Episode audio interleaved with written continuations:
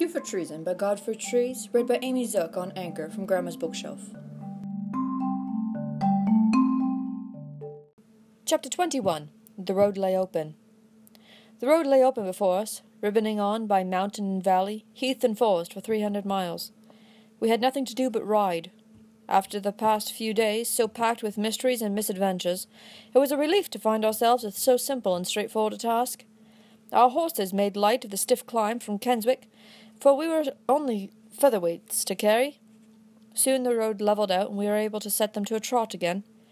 We came round the steep wooded knoll of Great Howe, and there was a long streak of Thirlmere lying on its crack between Helvellyn and the Armboth Fells. Come on, cried Kit, and set the mare to a canter. I dug in my heels and shot level with her, and we thundered along the lakeside road, knee to knee. Rub-a-dub, rub-a-dub, rub-a-dub. Is there any drum which beats a more strident tattoo than the hoofs on the hard trampled earth? Rub-a-dub, rub-a-dub, rub-a-dub. Past the ancient bridge which spans the shallows and narrows of the mere, and links the two mountains of Dalehead and Armboth Hall. Were they in the conspiracy, I wondered? And the Jacksons over the bridge, and the Leiths on the Dalehead, nestled between the lake and the road? I hoped not, for they were good old statesman families, both of them. But we weren't going to take our chances by turning aside to ask their help. We rode on. Helvellyn Gill came splashing over our road. Helvellyn Screens came sweeping down, the stony slopes looking in the heat mist of the noon as light and insubstantial as the grey silk hanging. Our road was the fringe of the hem, and the feathery trees were like tassels along the water's edge beneath us. Rub-a-dub, rub-a-dub. Into the scorching sunshine, then into the green shade again, cool as the spring.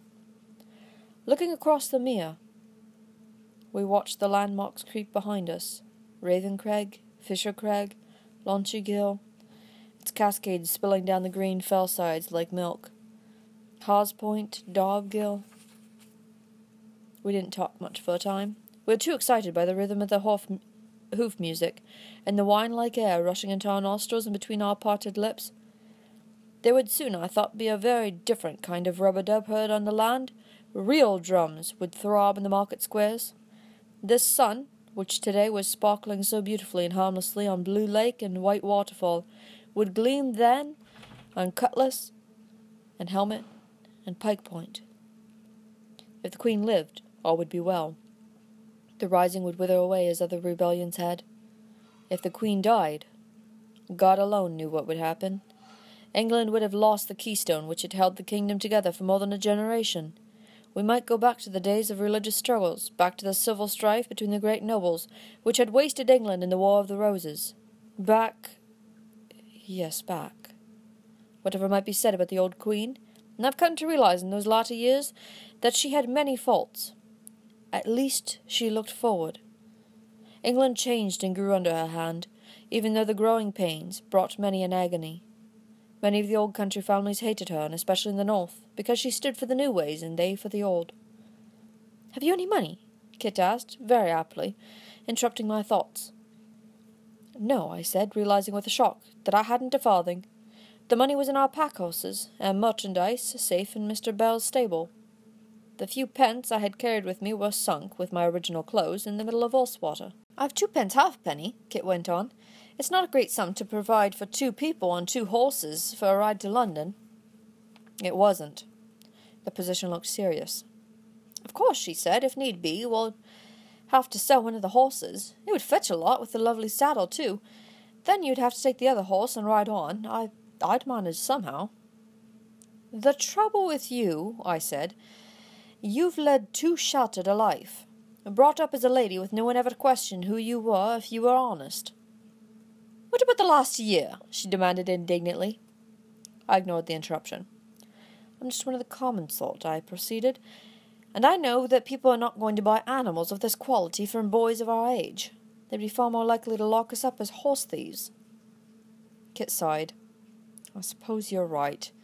We don't look very old or very respectable, but it does seem a shame. She jerked her thumb at the mass of Helvellyn on our left. On the other side of all that, I own. I wish you wouldn't go on always about what you own, I said crossly. You won't own it for years yet, till you've grown up, and it's no help to us now.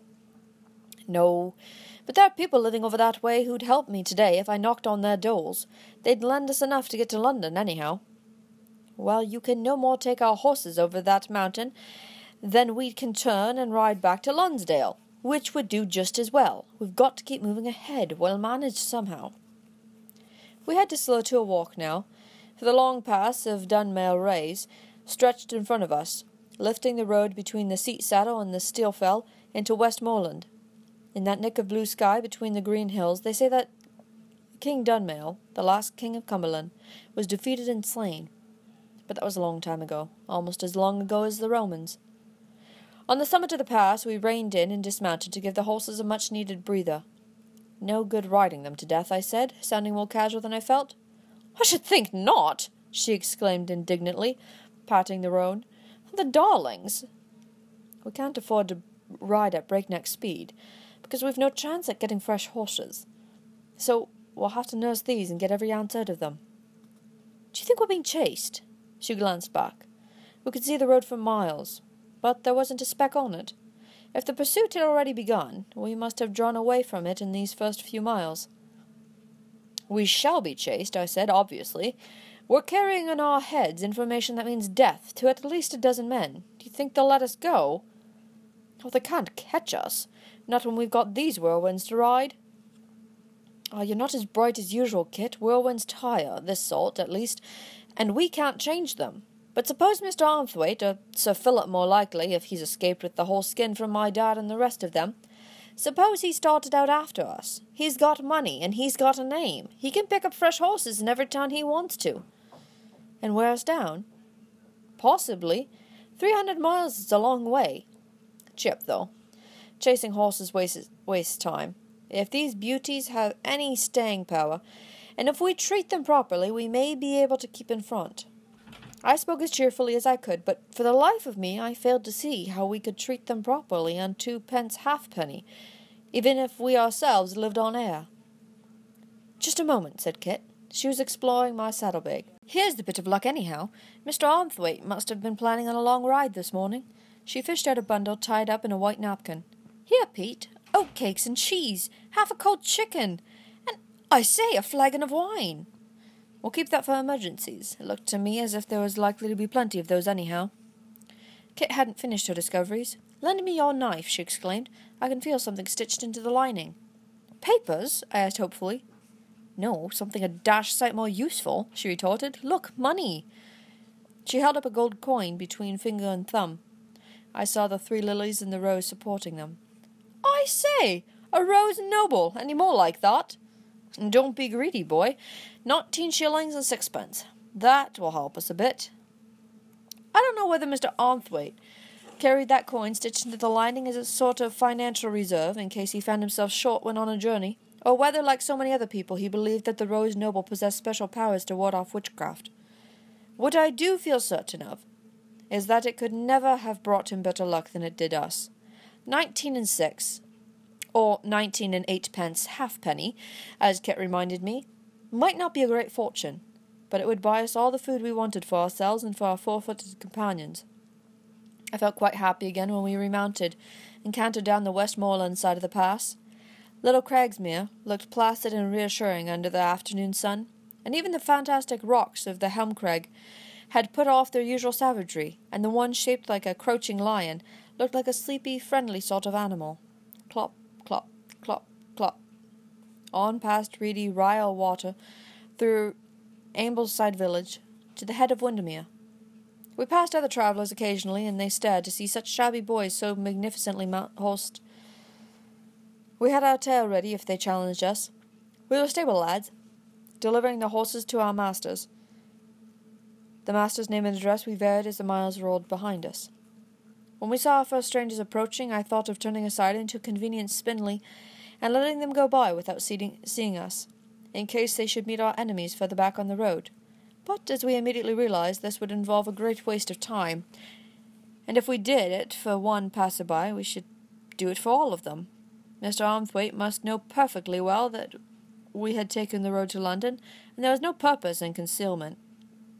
What if we went right off the road, though? Kit suggested, and hid ourselves for the rest of the day, and let them ride by and miss us. Sounds all right, I said slowly, though I don't know whether we can afford to mark time for half a day. No, it's no good, she agreed. For another reason, it'd be too dangerous. If we let them get ahead, they'll spread the story they're looking for two young horse thieves. When we move on behind them, we'll find the whole population on the lookout for us. And she might have added the conspirators liable to round, ride round the next corner at any moment on the way back to pick up the trail again. It wasn't likely they'd hurry on mile after mile once they stopped meeting people who'd seen us. The luck was against us in this. We were easy to remember, and no one on the road would have any doubt whether he'd seen us ride by or not. All the same, Kit's suggestion set our minds working and soon led to another idea. I'll tell you what, I said as we swung away from Windermere and mounted the low fells which sprawled across the road to Kendal. Yes? We needn't take the obvious road to London. But is there another? Not this side of England, I said with a grin. She caught on at once. You you mean the Great North Road? You mean Yes, turn off when no one's looking and go slap across the Yorkshire fells. It'll be hard going, and we might take a bit of time over it, but not knowing the shortcuts. But once we're over those tops, lass, we'll be down the dales in a brace of shakes, and down the Great North Road like a lightning flash. Oh, grand, Pete! While they're inquiring for us in Lancashire, we'll be halfway down the other side of England. Well, hope so, I said cautiously.